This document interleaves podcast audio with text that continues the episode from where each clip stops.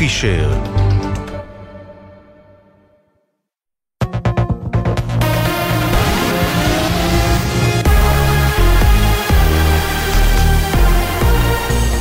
צה"ל השעה 6, שלום רב באולפן אלעזר בן לולו עם מה שקורה עכשיו. אזעקות נשמעו בשעה האחרונה בצפון. כתבנו הדר גיציס מוסר כי מדובר בהתראות שווא, וברצועת עזה נמשכת הלחימה. צה"ל תוקף כעת ברפיח שבדרום הרצועה. כוחות צה"ל השמידו מנהרת טרור של חמאס, שחוצה מצפון לרצועה עד לדרומה, חיסלו עשרות מחבלים ואיתרו במקום ממצאים הקשורים לחטופים ולתושבי העוטף. מדווח כתבנו הצבאי דורון קדוש. הכוחות סרקו אחר מנהרה שחוצה את נחל עזה מצפון לדרום, וככל שהתקרבו אליה, חמאס ביצע ירי בלתי פוסק של צלפים, נ"ט ומרגמות. בקרבות חוסלו יותר מ-20 מחבלים. אחר כך התקבלה התראה על פשיטה מתוכננת של חמאס מתוך המנהרה בפיקוד מפקד פלוגה. הלוחמים המתינו למחבלים עם צלפים וחיסלו עשרה, בהם המ"פ בחמאס. בתוך המנהרה אותרו ממצאים שקשורים לחטופים, קלנועית שנגנבה מבארי וטרקטור מקיבוץ ניר עוז שהושבו לבעליהם, ואחר כך המנהרה הושמדה. סגן אלוף במילואים אוהד, מפקד גדוד 87, תיאר ביומן הערב עם ירון וילנסקי את הלחימה המורכבת בשטח בנוי. עדיין פוגשים מחבלים ולא מעט, משמידים אה, תשתיות טרור, חלקם אה, עדיין משתמשים בתוואים של אה, תת-קרקע, וחלקם על פני הקרקע.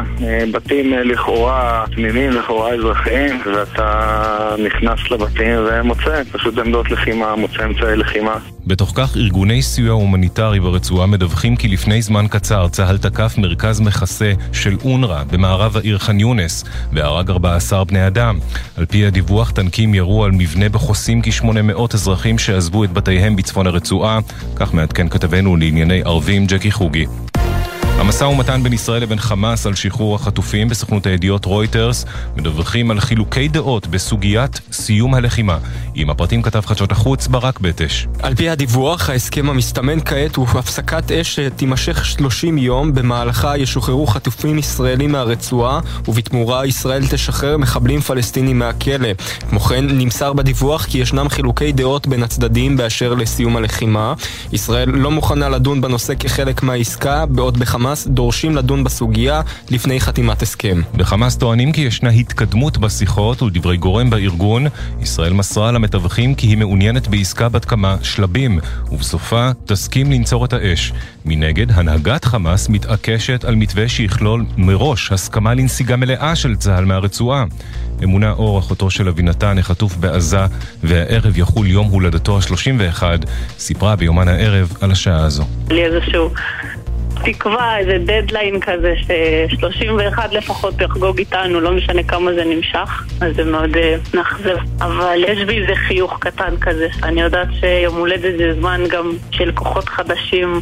אני פחות מתחברת לזיכרונות של מה היה יכול להיות, אני יותר חושבת, מרכזת את הכוחות שלי במה עושים היום, אה, איך שולחים אליו כוחות היום, שר החוץ של בריטניה, דיוויד קמרון, נפגש לפני שעה קלה עם ראש הממשלה נתניהו במסגרת ביקורו בישראל.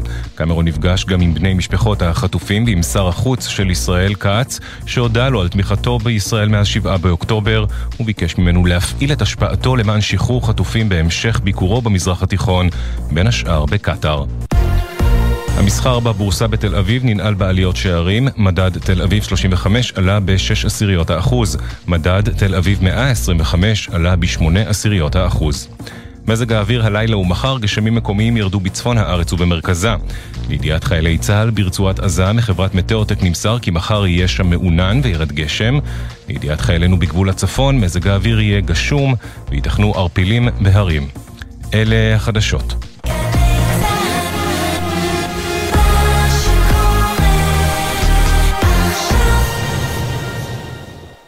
בחסות ארקיע, המציעה מבצע קחו אוויר. טיסות הלוך ושוב למגוון יעדים ב-199 דולר לאדם. פרטים והזמנות באתר ארקיע, כפוף לתקנון. בחסות קרנות השוטרים, המציעה לעמיתיה את רכבי סוזוקי דגמי 2024 במגוון הנחות. לפרטים כוכבי 9955 או אתר קרנות השוטרים. ישראל במלחמה, עכשיו בגלי צה"ל, ישראל פישר עם החזית הכלכלית. שש וארבע דקות בגלי צה"ל, אנחנו החזית הכלכלית. מיד נרחיב על uh, תקציב המדינה, על ההשפעות על המערכות האזרחיות, בהמשך נדבר גם על איך צריך להיראות תקציב הביטחון, על העיצומים הכלכליים שעליהם הכריז נשיא טורקיה ארדואן, גם על מתקפות סייבר, וגם כמובן נרים לעסקים מהדרום, אבל לפני הכל אני רוצה להתייחס למה שקורה ברשתות החברתיות. היום קיבלנו עוד דוגמה לצורך בקריאה מאוד ביקורתית של מה שקורה כשחברת הכנסת טלי גוטליב הדהדה שוב תיאוריית קונספירציה, ההדהוד הזה גרר תגובה חריפה מאוד של המוסד שאמר שמדובר בשקרים וזו הסוגיה שהגיע הזמן למסד כמו שצריך את המונח פשע נגד האמת. כי עם איך שהרשתות החברתיות משתלטות על חיינו כיום, וקשה יותר ויותר לאנשים להבחין בין אמת לבין שקר, קל מאוד להדהד את השקרים האלה, ולכן צריכים לשים לזה סוף ולמסד את המושג שקר נגד האמת. אני ישראל פישר, אנחנו החזית הכלכלית. מתחילים.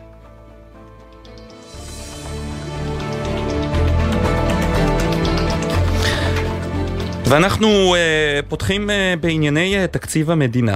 מחקר uh, חדש של פורום ארלוזרוב, ששייך להסתדרות צריך להגיד, מנתח את ההשקעה בשירותים האזרחיים והמדיניות של הממשלה בשנים האחרונות. הנתונים האלה, וואלה...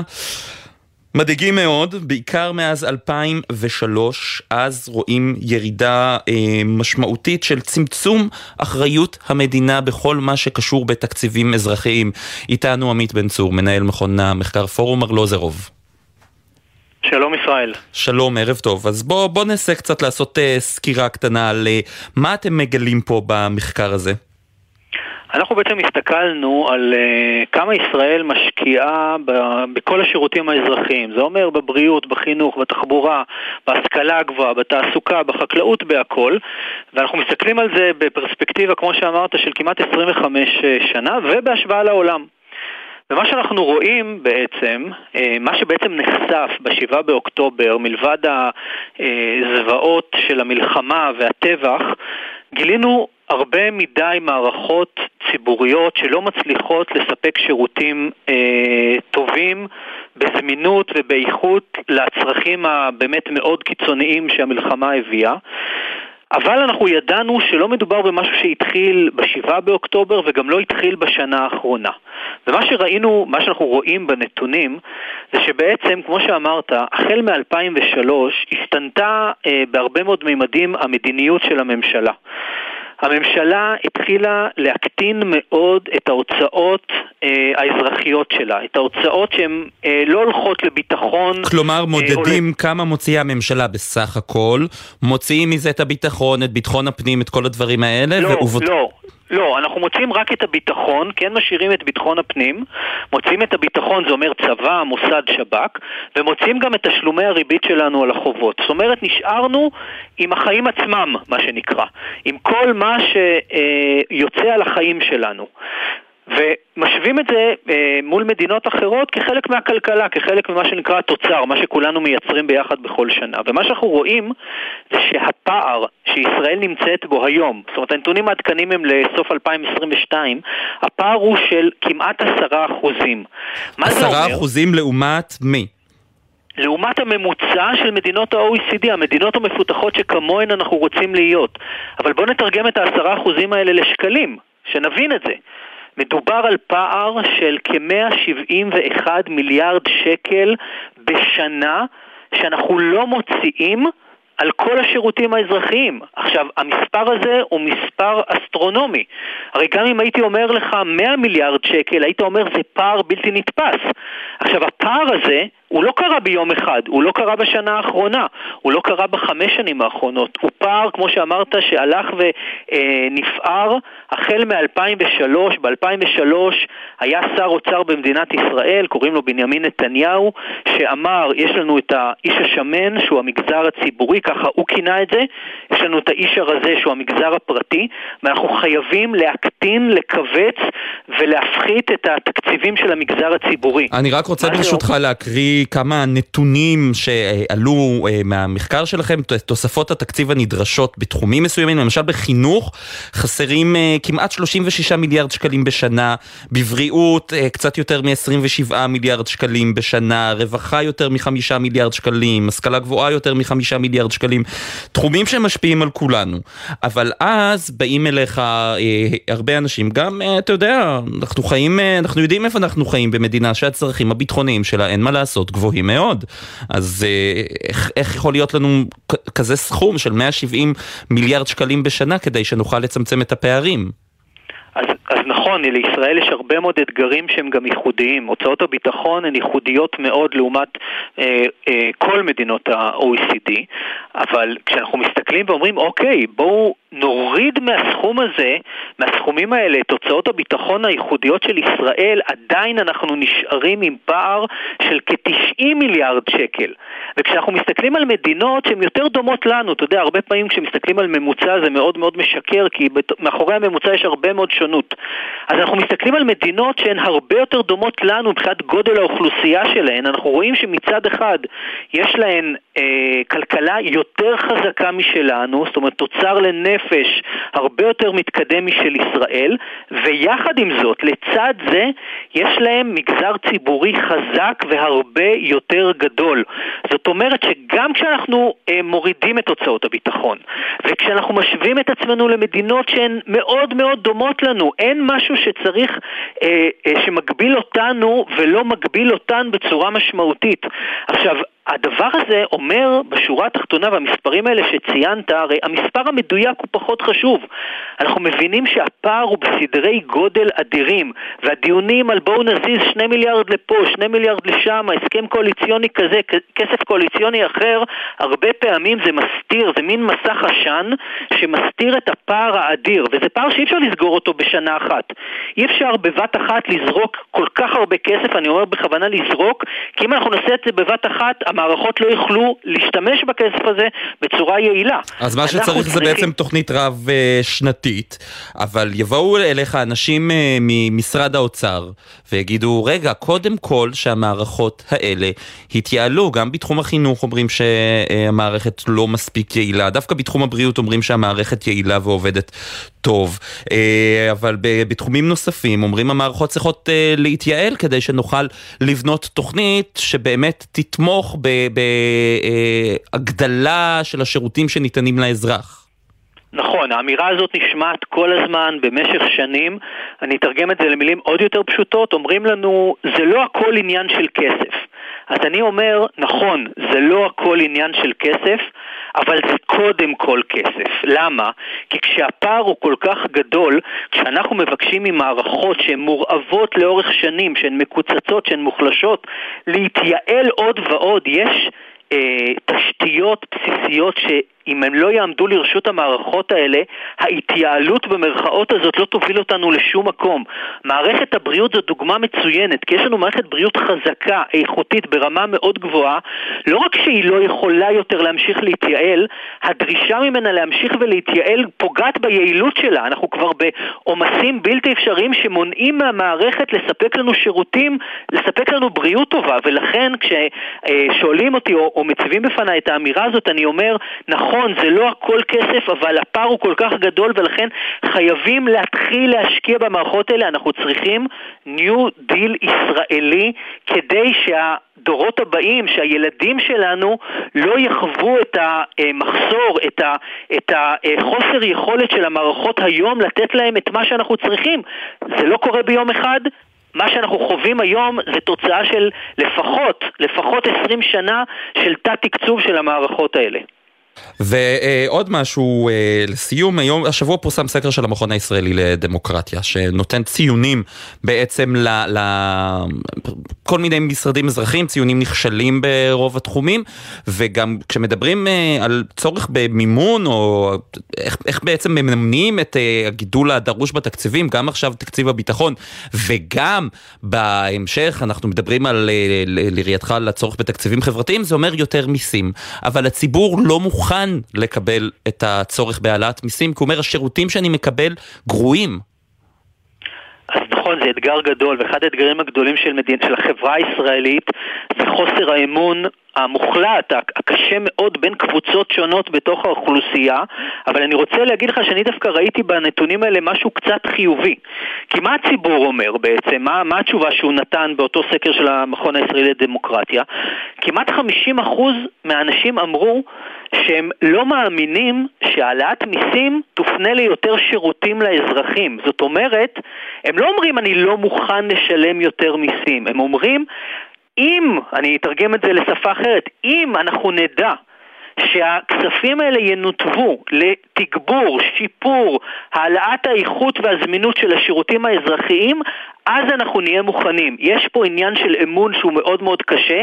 אני אומר בגלל זה, ובתוכנית שאנחנו אה, עובדים עליה, אנחנו מראים שאם נתחיל בשיפור השירותים האזרחיים, ורק בשלב יותר מאוחר, של שנתיים-שלוש יותר מאוחר, נתחיל גם בהעלאת המיסים ההכרחית הנדרשת, נוכל לייצר את אותו אמון שיספק את הביטחון של האזרחים שהם מקבלים תמורה למיסים שהם משלמים. זה אפשרי, מדינות אחרות עושות את זה, האתגר הוא גדול. החברה הישראלית נמצאת בנקודת שבר מאוד מאוד חזקה בכל מה שקשור לאמון בתוכה ובאמון שלה במערכות הציבוריות. אין לנו ברירה אחרת, וזה אפשרי. כן. עמית בן צור, מנהל uh, פורום ארלוזרוב מבית ההסתדרות, תודה רבה. תודה ישראל. אנחנו עוברים לטורקיה. השבוע uh, הוא הודיע לראשונה על עיצומים כלכליים uh, נגד ישראל. שלום לדוקטור גליה לינדנשטראוס, מומחית לטורקיה, מהמכון למחקרי ביטחון לאומי, INSS. שלום. שלום. מה, מה ארדואן רוצה? זה בעיקר הכרזות פוליטיות לצרכים פנימיים, או שהוא באמת מתכוון uh, לעשות משהו נגד ישראל? אה, ארדואן ניצב, גם הוא בפני עצמו אה, מתנגד כמובן למדיניות הישראלית ביחס למלחמה בעזה, אבל גם הציבור הטורקי בעצם קורא לו להפסיק את הסחר עם ישראל. צריך להגיד שישראל וטורקיה שותפות סחר משמעותיות. אה, ישראל היא בעצם מקום 13 ביצוא הטורקי, וגם הסחר בין ישראל וטורקיה בעצם הופך את טורקיה למדינה הסירית בין עשר המדינות הכי חשובות שישראל סוחרת איתן. אז אנחנו מדברים על סכום גם משמעותי, ב-2022 דיברנו על 7 מיליארד דולר סחר הדדי, 2023 זה ירד לחמישה וחצי מיליארד דולר, אבל שוב, זה סכום משמעותי ויש לחץ אה, להפסיק את אה, אותו סחר.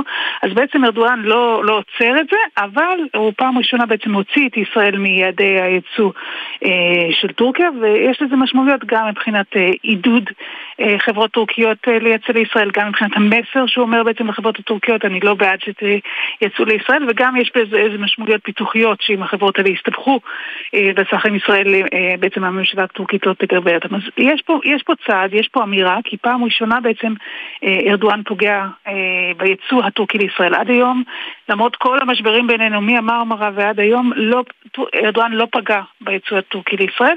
פה יש צעד ראשון שיש לו איזושהי משמעות. אבל יש לו גם סיכון מבחינתו, אם ישראל כל כך חשובה גם לייצוא הטורקי, אז הוא מסתכן פה.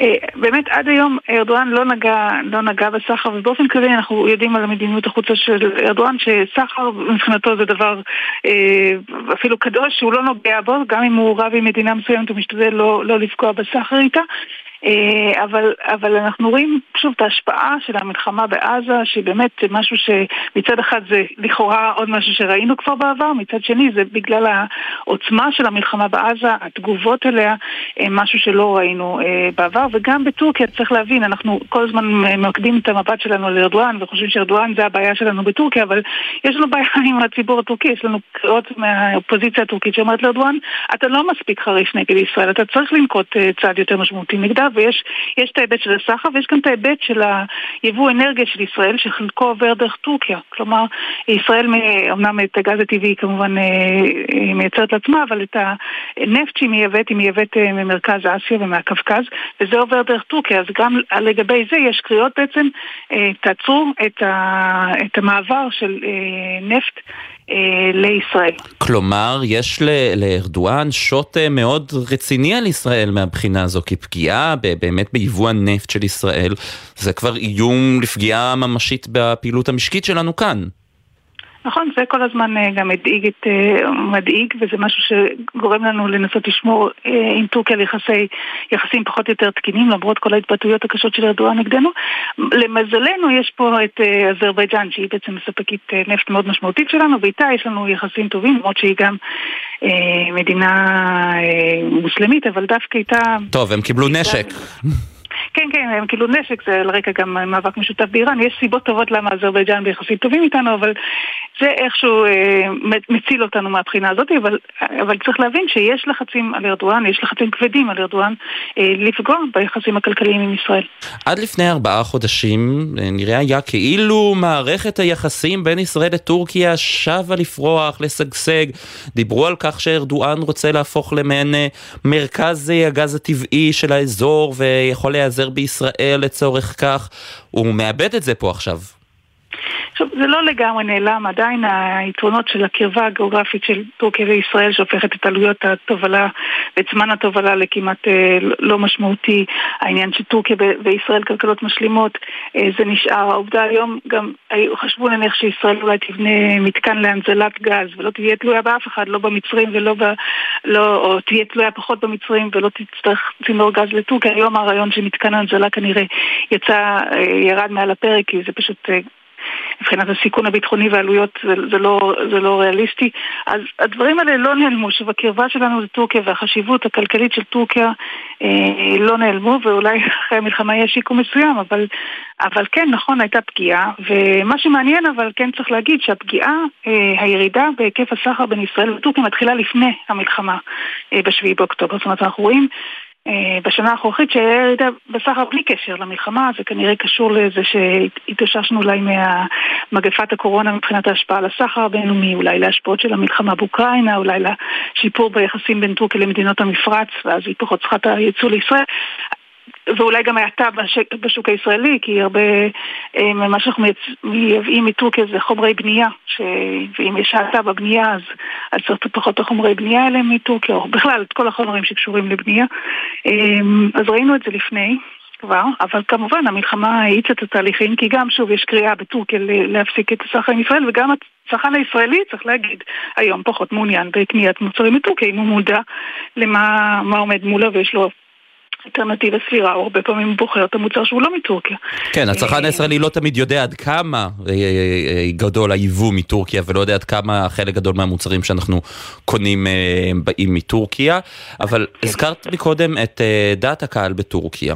אני זוכר במשברים קודמים, במרמרה, הולכים הרבה שנים אחורה, היה, כש, כשישראלים הפסיקו אה, לטוס לטורקיה, לצאת לחופשות, ראו, ראיינו ב, ב, בחדשות, כל מיני אה, אה, אנשי תיירות שבחרו ואמרו ארדואן הורס לנו את העסקים ו- וכולי, היום זה לא קיים יותר? היום הם אה, מוכנים לספוג את זה?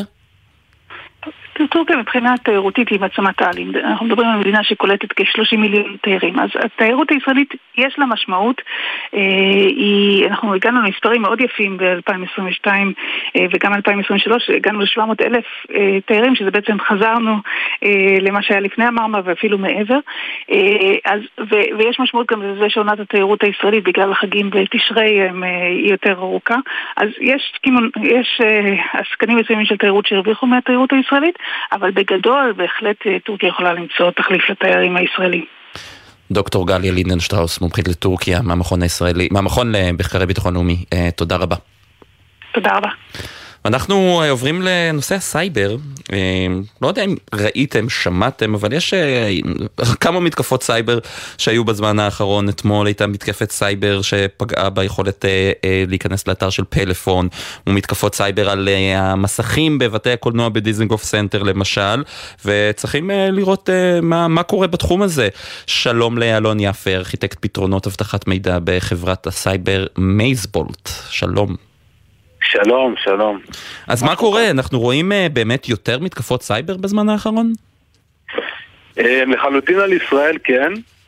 אה, מאז פרוץ המלחמה אנחנו רואים שיתוף פעולה נרחב בין המון המון קבוצות תוקפים מכל העולם, שלפני כן לא כולם עסקו בתקיפה ספציפית שלנו, והיום הרבה הרבה יותר פעילות בתחום הזה, בעיקר מנסים להשבית שירותים לגרום לשיבוש פעילויות פה בארץ, אם זה על תשתיות אה, ציבוריות, פרטיות, אם זה באמצעות פלטות או התקפות מיניות שירותים, שאנחנו רואים שזה הדבר הכי קטלני והרסני שקורה כרגע. זהו, אז באמת צריך לחלק, אה, כמו שאמרת, את אה, מתקפות הסייבר לסוגים, אז מתקפות מניעת שירותים, מה זה בעצם? תחשוב על זה בעצם שעכשיו אתה רוצה להיכנס לבנק שלך, לאתר של הבנק שלך או לאפליקציה של הבנק דרך הסמארטפון שלך ואין תשובה. אתה לא מצליח להשיג מידע על חשבון הבנק, אתה לא מצליח לעשות העברה כספית, אתה לא מצליח אפילו לקנות באינטרנט דברים או לתאם תור לרופא. זה בעצם אומר שהשירות האונליין שאתה אמור דרכו להתנהל לא זמין. ובגלל זה התקיפות מהסוג הזה הן הכי הכי הכי כואבות, הכי הרסניות, ולפעמים גם יותר קלות לביצוע. כלומר, כי מה שעושים בעצם התוקפים, הם מעמיסים על השרתים של אה, החברות האלה, ואז אנחנו לא יכולים להיכנס אליהן, לאתרים. לחלוטין. הם בעצם מנסים להציף את השרתים האלה, או להציף את התעבורה על השרתים האלה באמצעות בקשות פיקטיביות, לא בקשות אמיתיות, אבל שנראות כאילו הן בקשות אמיתיות, שיכולות ההגנה המסורתיות לא בדיוק, בצרי ההגנה המסורתיים לא, לא תמיד מזהים שמדובר בתקיפה, ולכן יש צורך באמת לעשות טיוב של ההגדרות של אותם מוצרים, אה, ופה בעצם אנחנו נכנסים לתמונה, אנחנו בעצם עוזרים. וכל הארגונים האלה, אגב, מתחילת המלחמה אנחנו עובדים לא מעט ארגונים ישראלים לעזור להם להתמודד ולהתגונן, ובעיקר להכין אותם לפני התקיפה. כלומר, לא איך עושים את זה? איך אפשר להכין לפני התקיפה? איך אפשר אה, אה, להתכונן לדבר כזה? אז אני יכול לספר לך בצד שלנו מה שאנחנו עושים, יש לנו צוותי מחקר uh, מאוד רציניים, אנחנו בעצם חוקרים באינטרנט, מנסים להבין מהם כלי התקיפה שההאקרים מנסים להשתמש כדי להפיל את אותם שירותים, אנחנו מתחברים לערוצים שלהם, לתכתובות שלהם, עוקבים אחריהם בדארק ווב, מורידים את הכלים האלה, בודקים אותם אצלנו, ואז אנחנו הולכים ללקוחות שלנו, לארגונים שאנחנו מסייעים להם, ובעצם עושים סימולציה של אותה תקיפה על כל השירותים שלהם, מנסים לראות האם ספקי ההגנה שלהם, המוצרים שאמורים להגן עליהם באמת מגנים עליהם או שהם מצליחים לחדור אותם. אנחנו עושים את זה בצורה מאוד מאוד ייחודית, אמ, שבעצם מאפשר לנו להריץ את אותן תקיפות, אותן סימולציות, ללא כל גרימה לשיבוש בשירותים שלהם, ויודעים להגיד בצורה מדויקת עד כמה זה יצליח לחדור או לא, איפה צריך לתקן, ואז אנחנו גם עוזרים להם לתקן את זה, מה שבעצם מביא אותם למצב שכשהתוקפים יגיעו לתקוף אותם, הם כבר יהיו מוכנים אוטומטית, הם לא יצטרכו להגיב לתקיפה. וממה שאתה רואה, כמה מהחברות בישראל לא מוכנות לתקיפות שכאלה? שאלה טובה. הייתי אומר שמי שלא עובד איתנו, לא בטוח שהוא מוכן. אני כן, אה, אתה יודע, זו הזדמנות, אני, אני באמת אה, רוצה לפנות ככה פנייה אישית לכל ספקי התקשורת, לפחות הקריטיים והשירותים תנו לנו לעזור לכם, בואו דברו איתנו, אנחנו יכולים לעזור, אנחנו יכולים להכין אתכם לקראת תקיפה, אנחנו יודעים איזה כלי תקיפה מסתובבים מהר. לא, אבל כשאתם ניגשים למשל אה, אה, לחברות, זה כמה מהחברות שאתם ניגשים אליהן, הן לא מוכנות לתקיפה שכזו? כמעט כולן. באמת? לפני, בזמן שאנחנו רואים, ארגונים שמגיעים אלינו בודדים, באמת יחסית מוגנים, עדיין לא במאה אחוז, אבל כמעט כולם אנחנו רואים בסבירות של יותר מ-40% מסל התקיפות שלנו, שזה תקיפות אמיתיות שמסתובבות בשוק, נמצאות כלא מוגנות. זאת אומרת, הם לא מוכנים לקראת אותן תקיפות, מה שאומר שפתאום ייפול להם השירות ויצטרכו להרים צוותי תגובה. אגב, צוותי התגובה בארץ הם מאוד טובים, הם מאוד מאוד יעילים. יחד עם זה, להסתמך רק על צוותי תגובה כמי שיציל את המצב, זו אסכולה מאוד ישנה. וכמו שאמרנו קודם, אתה צריך להכין את עצמך מראש, לקחת גישה פרואקטיבית כדי להגן על השירותים שלך ולמנוע אחר כך השבתת שירותים לאזרחים. עכשיו, כשאנחנו מדברים על הפריצות האלה, זו השבתת שירות, אבל לא דולף מידע מהחברות האלה. נכון. אגב, יש גם תקיפות של, אתה יודע, של, של פריצה, שנסות להשיג מידע, אבל גם היום התוקפים מבינים, מאוד חכמים. אם פעם היו תוקפים ומוכרים, רוב התקיפות היו לגנוב עכשיו כרטיס אשראי נגיד, שבודקים ורואים שיש לו גאפ של עשרת אלפים דולר שאתה יכול להשתמש, ומוכרים אותו במאה דולר, ואנחנו רואים את זה שזה קרה. היום הם מבינים שהתקיפה היותר כואבת זה למנוע מהיוזרים להגיע לשירותים. אז מה הם עושים? הם פורצים לאתרים, לא תמיד הם מתקפות דווקא השבתת שירות, הם פורצים לאתרים, נועלים את המידע, מצפינים את הסיסמה, ואז אומרים למי שנותן לשירות, אתה רוצה שנשחרר לך את המידע, שלא לנו כך וכך ביטקוין. זאת אומרת, הם מבינים שהכאב זה לאו דווקא בלהדליף מידע, אלא בלגרום לבהלה הזו. לשירות, לבהלה ולחוסר זמינות בשירות.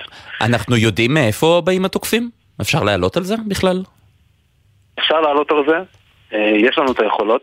אה, אני יכול להגיד לך, אני באופן אישי, יש לי היכרות עם 15-16 קבוצות תקיפה שאני ככה נמצא עליהן, ולא רק אני, גם, גם צוותי המחקר אצלנו יש אפילו עוד קבוצות.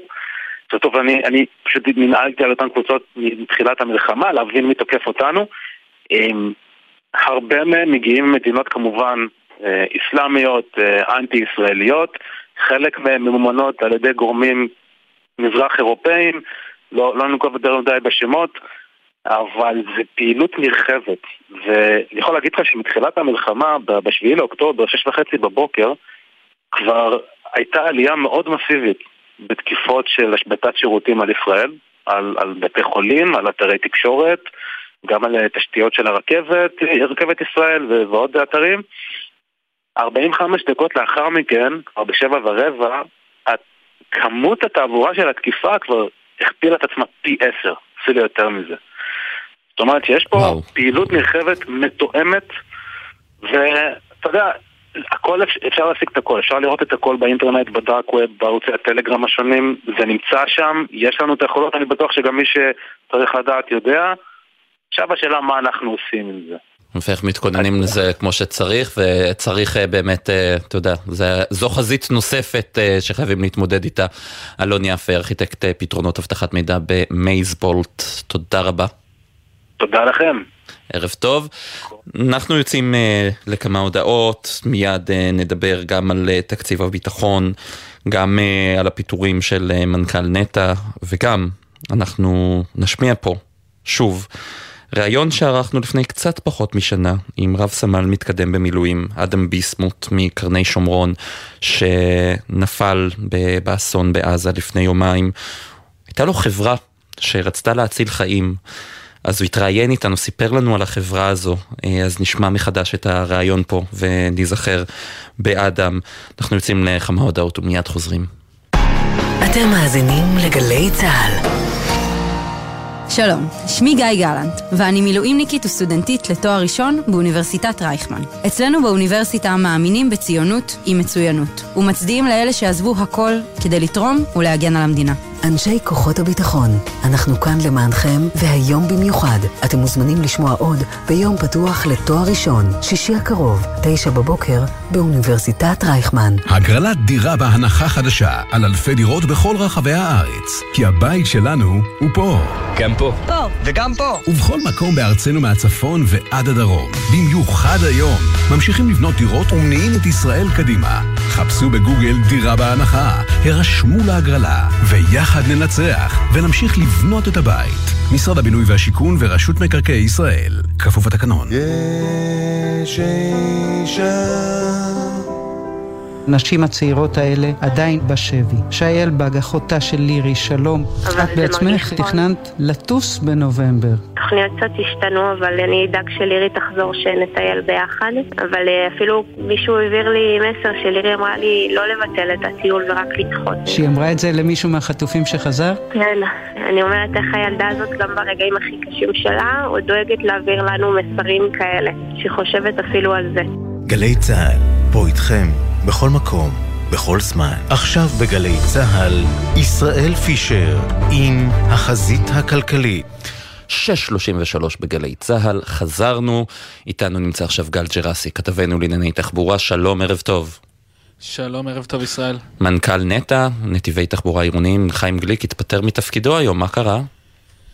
כן, אז לאחר uh, כמעט uh, חמש שנים הוא הודיע שהוא חש uh, מיצוי, הוא עוזב, הוא כתב, אני חש שהגיע הזמן לחילופי משמר, וזה בדיוק הנקודה, אין פה איזושהי דרמה, כבר כמה חודשים מאז שהקו האדום נפתח, עברה כבר חצי, חצי שנה, זה היה ברור שהוא יעזוב בקרוב, כי כרגע כל החברה, נטע עברו לעבוד על הפרויקטים הבאים, הקו הסגול, הקו הירוק, שלא ייפתחו לפני 2028, וזה אם אנחנו אופטימיים, וגם כמובן המטרו שנדחה ונדחה. נדחה, כרגע אנחנו כבר ב-2040 ומשהו, 2041, 2042. וגם לקחו ממנו תקציב מהמטרו, צריך להגיד. כן, לקחו ממנו עכשיו, אתה יודע, מה מוותרים? כמובן על מה שהכי חשוב, לא על כל מיני רפורמות פוליטיות, אלא על הפרויקט התחבורתי שאמור להציל את גוש דן.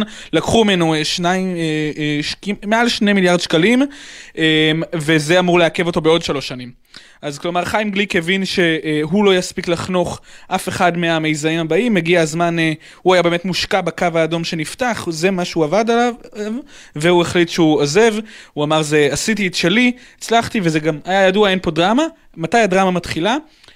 מי יחליף את חיים גליק? הפוליטיקה נכנסת לעניינים. בדיוק, אז מה שיקרה אחריו ארבעה חודשים יש לחיים גליק להמשיך להיות אה, אה, עד שימצאו לו מחליף, מה שיקרה אחריו זה שיושב ראש הדירקטוריון של נת"ע, נתיבי תחבורה עירונית, אה, עירוניים כאמור, אה, אה, יושב ראש הדירקטוריון אה, מאלי קוורניק תגבש איזושהי רשימת אה, איתור, תבחר מהמועמדים, כמובן באישור הדירקטוריון, תגיש לשרה רגב. ואז השרה רגב תצטרך לאשר או לא לאשר. עכשיו השרה רגב לא מאוד מחבבת את, נגיד את זה בלשון המעטה, את, את הנהגת נת"ע, גם לא את חיים גליק, גם לא את יושב ראש הדירקטוריון מאלי קוורניק, ואני מדבר עם גורמים בנת"ע, ואומרים לי, יכול להיות שתתחיל פה איזושהי אה, מלחמה אה, ואני מוסיף, וזה לא, הגורמים לא אומרים, יכול להיות שאפילו נראה פה ניסיון אה, הדחה של אה, יושב ראש הדירקטוריון, לנסות למנות מישהו שרגב קצת יותר אה, מסתדרת איתו, כמובן אנחנו לא אה, מאשימים לפני שמשהו קורה, אבל ראינו דברים כאלה בעבר וזה מה שמתכוננים אליו, כלומר יהיה לנו ארבעה חודשים מעניינים לראות מה קורה בדירקטוריון של החברה הזאת, שצריך להגיד ישראל מנהלת אה, מאות אה, מיליארדי אה, שקלים, אולי מהחברה התחבורתית כנראה אולי הכי חשובה ביחד עם נתיבי ישראל, מנהלת תקציבי ענק. שצריך להגיד שגם היו, נמתחה לא מעט ביקורת על נטע עם כל העיכובים למשל בקו האדום וכולי. נכון, אגב, אגב אותו מתיחות בין רגב להנהגת נטע שדיברנו עליה, אחת מהם התבטאה בכך שבאיזשהו שלב לפני אה, אה, אה, כמה חודשים, לפני כמעט שנה כבר, רגב הודיעה שהיא לוקחת את המטרו מנטע, מעבירה אותו לנתיבי ישראל, בדיעבד התברר שזה איזשהו אה, אה, אה, ספין, כלומר אה, ללכת רחוק בשביל בסוף להתפשר על משהו שרגב רוצה, חלק מהסמכויות הועברו לנתיבי ישראל, אה, בסוף זה יצא איזושהי חלוקה מוזרה שצריך להגיד את האמת גם די פוגעת בפרויקט, צריך שתהיה חברה אחת שתתכלל, בין אם זה נטע או בין אם זה נתיבי ישראל, זה כבר... אבל לא יהיה לנו משעמם בחודשים האחרונים. בקרובים, סליחה. גל ג'רסי, כתבנו לענייני תחבורה, תודה רבה. תודה לך. אנחנו חוזרים לנושא התקציבי, והפעם תקציב הביטחון. איך הוא צריך להיראות בשנים הקרובות? מדברים על הגדלת התקציב, ונגיד התבטא על כך שאסור לתת צ'ק פתוח למשרד הביטחון ולצה"ל בנושא הזה, אבל מי שמכיר מקרוב את תקציב הביטחון הוא דוקטור ששון חדד, לשעבר היועץ הכלכלי לרמטכ"ל וחוקר בכיר אורח במכון למחקרי ביטחון לאומי. שלום. ערב טוב. אנחנו נפגשנו השבוע כשאתה אה, הצגת בעצם אה, מצגת אה, בנושא הזה של תקציב הביטחון ומה צריך לעשות בו. אז בוא, בוא בבקשה ת, תחזור איתי על כמה מהנקודות המרכזיות שהעלית. אני, אני אעשה את זה בקצרה, בבריף. א', הסיפור של המערכה הזאת הוא לא, הוא התחיל בגלל תקציב ולא אה, מבעיות תקציב, מבעיות אחרות. אה, כשמסתכלים על מה שקרה אז uh, מול הרגליים הרגילות שאנחנו מדברים בתפיסת הביטחון, אז התראה לא הייתה לנו, אבל זה לא עניין של תקציב, זה עניין של הכרעות במקומות אחרים או פחד שצריך לנטוע. סיפור של uh, ההתראה של המודיעין uh, נכשל, אבל גם שם uh, להבנת uh, כל מי שדיברתי איתו ומה שאני מכיר זה לא עניין של תקציב, זה עניין של מיקוד או כל מיני דברים אחרים. והסיפורים של ההגנה שנכשלה, שיטת ההגנה שלנו היא כזאת שברגע שאתה פורץ אותה אז, אז, אז יש בעיה. וההכרעה, אנחנו רואים את זה מה שקורה, מה שקורה עכשיו. אבל once היא נפתחה ואנחנו כבר בתוכה, אז אנחנו מגלים, מזהים שיש דברים שלא נערכנו אליהם כראוי, ואז מתחילות שאלות של מלאים והימושים וכלכלת הימושים וכל מה שאתם רואים עכשיו, כל מה שמעשה רואים עכשיו. זה עניין של כסף, כי בסוף אתה יכול לקנות יותר הרבה יותר. מה שחשוב אבל בכל הסיפור הזה, זה ש... מובן שכאילו, לאור מה שאמרתי, מובן שצריך לעשות עכשיו כמה מיני מהלכים לעשות מלאים וכולי, אבל האופי שלהם הם אופי של עלייה חד פעמית, שיכולה להיות קבועה, אבל היא צריכה להיות ש... צריכה להיות כזאת שבמשך הזמן הקרוב הנראה לעין היא תחזור לנטע, נטל הביטחון יחזור למה שהיה ויאפשר לכלכלה להמשיך לצמוח. זהו, אבל איך עושים את זה? אתה יודע, צריך ועדה וצריך תוכנית רב-שנתית, לא? נכון. איך עושים את זה? אז מה שאנחנו חושבים, מה שאנחנו אה, כתבנו בתוך, המ... בתוך המצגת הזאת ו...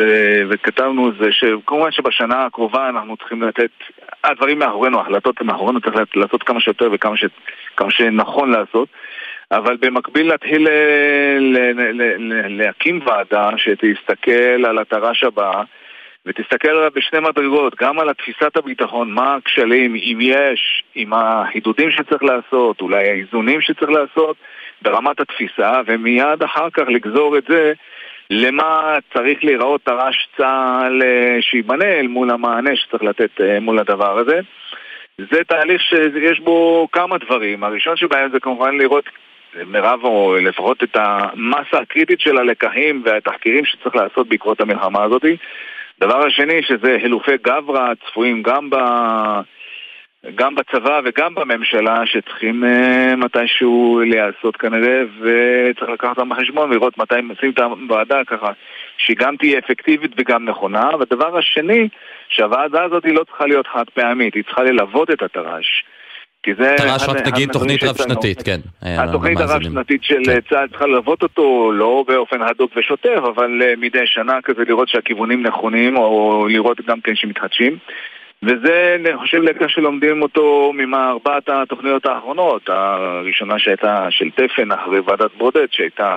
אה, עבדה טוב, להבנתי, הבנת הרבה, רבים עד 2010-2011 אה, לאחר מכן תקופה של אה, מחאת הקוטג' ועליית השלטון של אה, מפלגה של לפיד ושל בנט שמעשה גרמו לקיצוץ חד בתקציב הביטחון, לא התאמות כלשהם שאני מכיר בתפיסה מה שהביא לעצירת האימונים. בסופו של דבר ב-2014 מינוי ועדה חדשה של לוקר, שיחה של מלחמת צוק איתן אה, ומיד לאחר מכן תיקון אה, מחדש בעקבות ההסכם של אה, כחלון יעלון.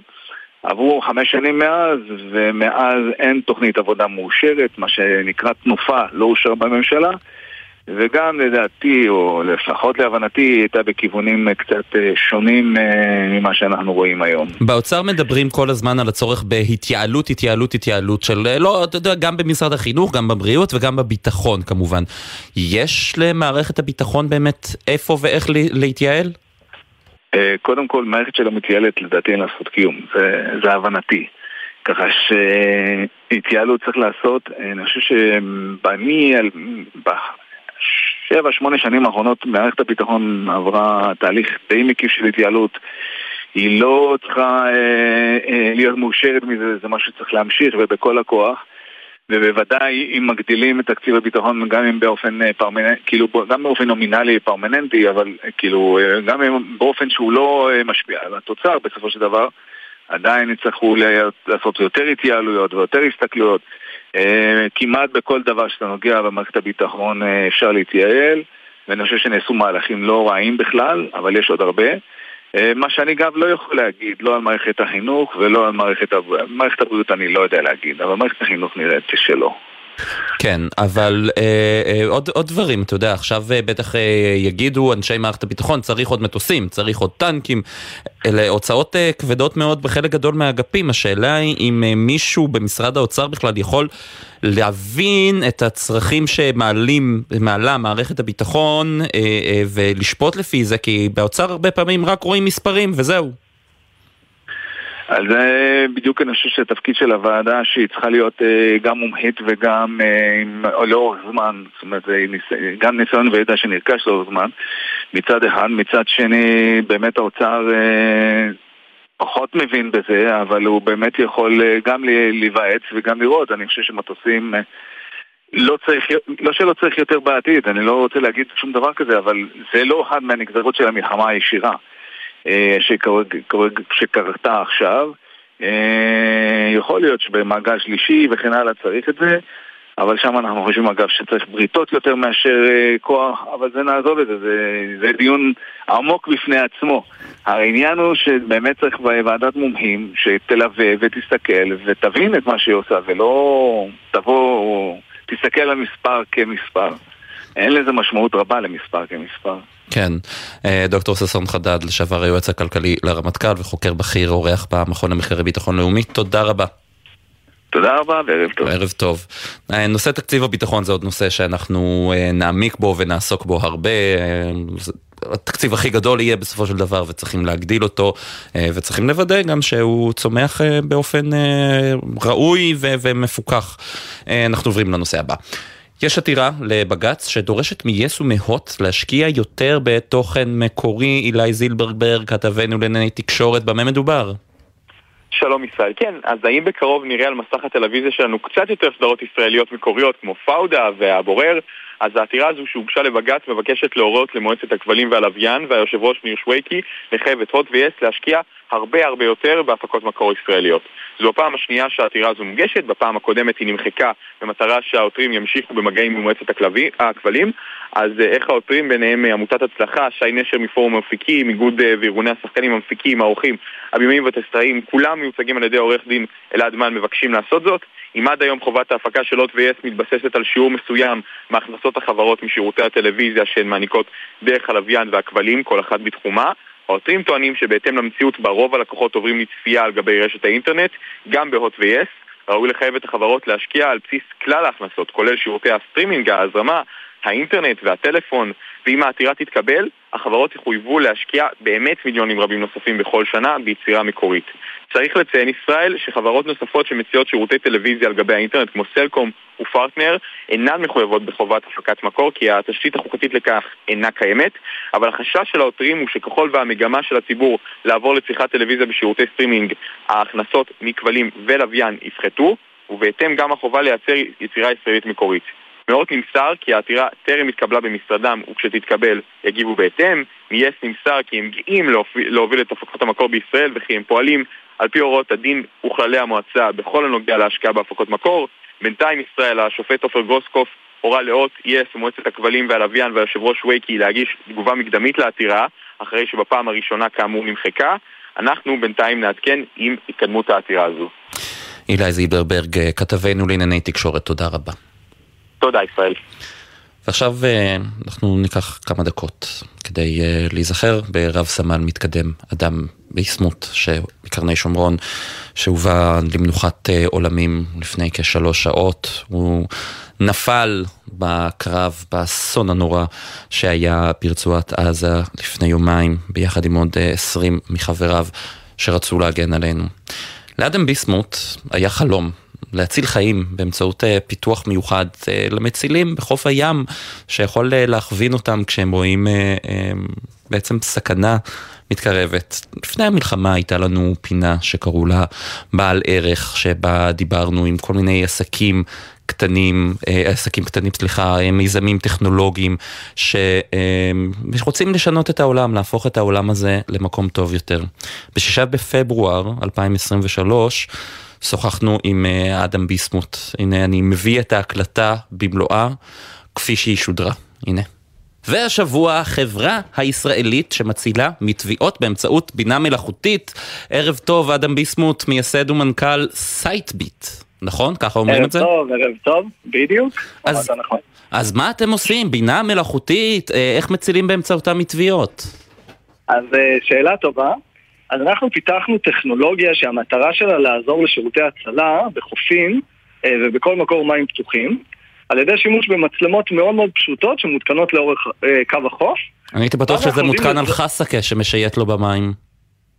לא, אולי בעתיד, אתה יודע, אנחנו נמשיך ונתקדם גם לתוך המים, אבל כרגע באמת המצלמות אה, פרוסות לאורך החוף, הן מנתחות את מצב המים, יודעות לזהות את גובה הגלים, אזורים מסוכנים, זרמי סחף, ולהתריע כאשר מישהו נמצא בש... בסכנה. אה, ואנחנו עושים את הכל על ידי באמת אה, כלים מאוד מתקדמים שאנחנו כלומר פיתחנו. זה גם איזה תנועת המים, את ה, אם יש מערבולת פתאום, וגם אם יש שם בן אדם באזור הזה ואומר למציל. רוץ לשם, טוס לשם. ממש ככה, בדיוק. עכשיו זה בדרך כלל, כלומר, אנחנו רואים ש-80% מהתביעות, אפילו יותר, אם אני, קרוב ל-90% מהתביעות קורות בחופים שאין מצילים. כלומר, מצילים עושים עבודה מעולה. הבעיה שמצילים ברוב המקומות לא נמצאים. עכשיו, אנחנו באים לתת כלי שיאפשר לראות יותר אה, אה, לרוחב ולמקומות שגם ככה הם נותנים מענה אה, במהלך היום-יום שמישהו תובע. עם מי אתם כבר עובדים פה בארץ? אנחנו עובדים עם עיריית אשדוד, שמאוד מאוד מקדמת חדשנות, ואנחנו מאוד מרוצים עם תל אביב. אנחנו עובדים עם עוד פרויקטים, גם חברת החשמל וקק"ל. מאוד מאוד מרוצים על כל נושא של, של הבטיחות וביטחון במים. במים. ומה התוכניות לעתיד? חו"ל? אז, אז בקצרה ממש. כבר, כן, יש לנו ממש גם בבקשות מאוסטרליה, ניו יורק, סינגפור, ספרד, אנחנו באמת מאוד מוצפים מכל הבקשות. וקיבלנו באמת, כלומר אנחנו נתמכים על ידי חממה שהשקיעה בנו עם נגב. טוב, יפה מאוד, אדם ביסמוט זמננו תם, כל המציל נפש אחת, הוציל עולם ומלואו, תודה רבה, ערב טוב. כל המציל נפש אחת, מציל עולם ומלואו, ואדם ביסמוט רצה להציל והציל כל כך הרבה אנשים ונלחם במילואים כדי לשמור עלינו כאן בישראל. אחד הדברים שבלטו עכשיו כשהאזנתי להקלטה זה הטון שלי מהשידורים שהיו לפני המלחמה.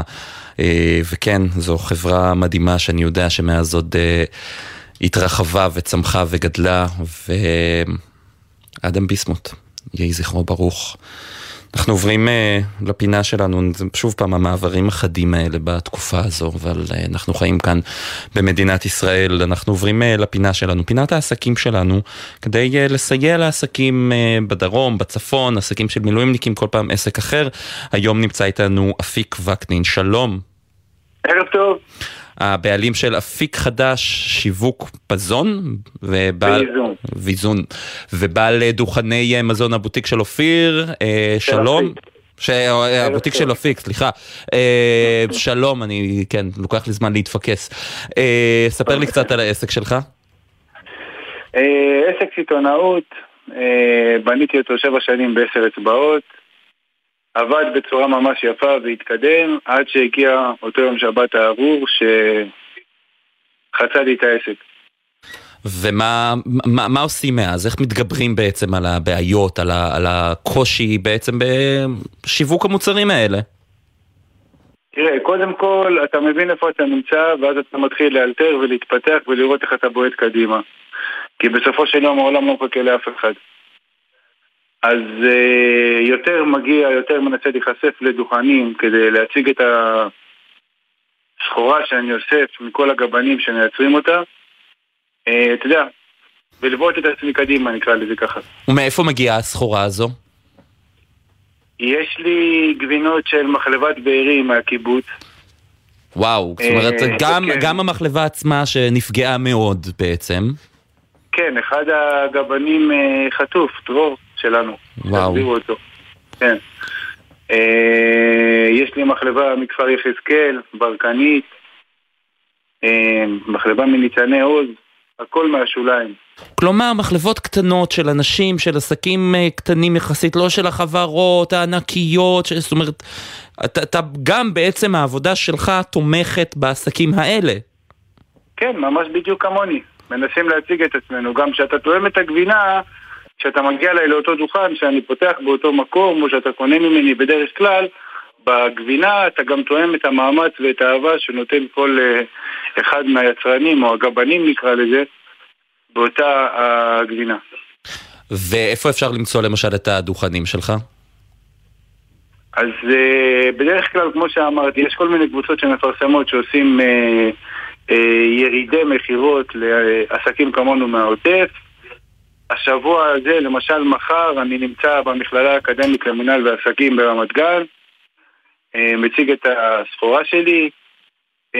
יש כל מיני קניון שהצלחתי להיכנס אליו בימי שישי.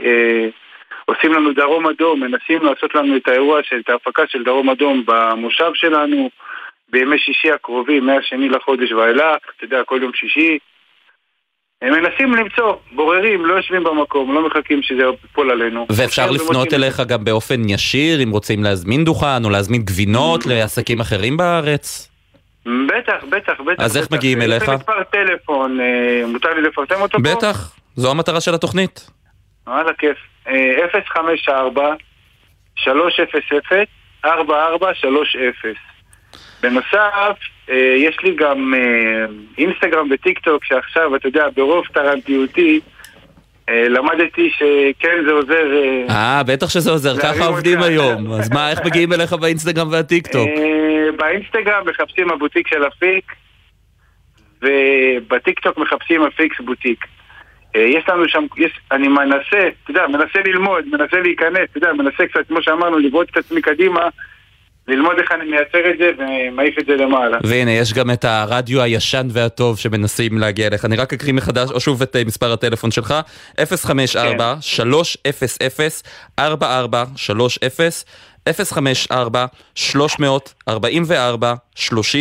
זה המספר טלפון שלך ואפשר לחפש הבוטיק של אפיק, אה, גבינות מיוחדות וגם אה, מהעוטף ורמת הגולן ובאמת וזה עוזר, דרכך עוזרים להרבה עסקים אחרים. תודה רבה לך אפיק וקנין ואני מאחל לך שהטלפון יתפוצץ עכשיו. אמן ואמן. אמן ואמן, תודה רבה. שוב אני אחזור על המספר, 054-344-30. ובעלי עסקים מהדרום, מהצפון, או שנמצאים של אה, בעלי עסקים של מילואימניקים שגם רוצים לדבר איתנו בפינה, מוזמנים לכתוב לנו במייל glz.כלכלית שטרודל gmail.com glz.כלכלית כרוכית gmail.com אפשר לפנות אליי גם בטוויטר או ב-X לחפש ישראל פישר אה, אפשר לפנות אליי גם שם. אה, אנחנו מסיימים את התוכנית שלנו עם שיר שאולי הוא שיר ילדים אבל הוא גם שיר שקורא לאחדות בעם מפסטיגל 1984. נגיד תודה לעדן רכלין על ההפקה, לליאם גל ותאיר לסקוב על הביצוע הטכני. בפיקוח הטכני משה לוי, עורכת הדיגיטל היא הדר ברלין. מיד אחרינו עידן קבלר ומזל מועלם עם המשך העדכונים. אנחנו החזית הכלכלית, אני ישראל פישר, שיהיה ערב טוב ושקט. יד ביד מול כל מכשול, יחד במחול. יד ליד ולב אל לב, יחד כל דבר הולך. יד ביד כך בשרשרת, והדרך מתקצרת. באחד שירינו רם, איש ואיש ואיש זה עם. יד ויד שלום נאמר, יחד למחר. יד ליד ולב אל לב, יחד כל דבר הולך. יד ויד כך בשרשרת, והדרך מתקצרת. כל אחד וכל אחת, כאן באופן מיוחד. ונשיר הפה אחד, יחד יד ליד. יד ליד ולב אל יחד כל דבר הולך.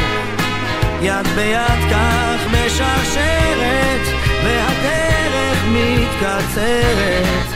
בוא נשיר פה את השיר, כל העם בקול אדיר.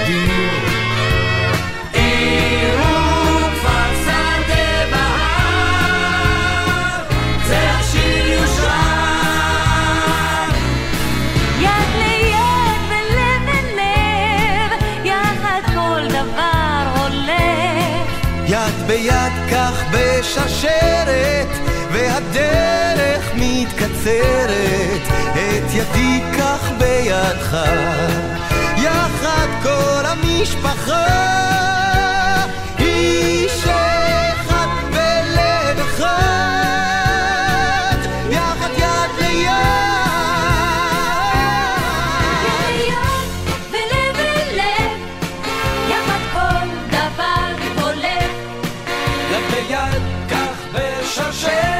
בחסות זאפ, המזמינה אתכם לרכוש טלפון סמסונג גלקסי S24 חדש. הרוכשים יקבלו מתנה ערכת השקה בשווי 399 שקלים. זאפ, המלאי מוגבל, כפוף לתקנון. אתם מאזינים לגלי צה"ל. נהגים צבאיים, אתם שעות על הכביש. אתם חייבים לשמור על עצמכם ועל מי שחולק איתכם את הדרך. קבלו ארבעה כללי ברזל, חגורת בטיחות בכל נסיעה וחבישת קסדה בכלים הדורשים זאת. עצירה בשולי הכביש רק במצב חירום שאינו מאפשר המשך נסיעה. לא מתעסקים בטלפון הנייד בנהיגה. זכרו, מחכים לכם בבית, סעו בזהירות. הרלב"ד בשיתוף צה"ל. מאחורי השמות, בוקר טוב ישראל חולקת כבוד לנרצחים ולנופלים. תמיד עם חלומות משוגעים, חיוך ממזרי וחולצה להחלפה. וחלמה לעזור לילדים עם מוגבלויות באמצעות תרפיה עם כלבים. מפעל חייו היה הרפת. בכל בוקר נספר משהו קצר, פרט מידע, אירוע או חוויה שישפכו אור על מי שהיו ואינם עוד. בני משפחה וחברים המעוניינים לחלוק עמנו בסיפורים ובתמונות מוזמנים לעשות זאת באמצעות הדואר האלקטרוני. זיכרון כרוכי glz.co.il מאחורי השמות, מדי יום ביומן הבוקר של גלי צה"ל עם אפי טריגר. מיד אחרי החדשות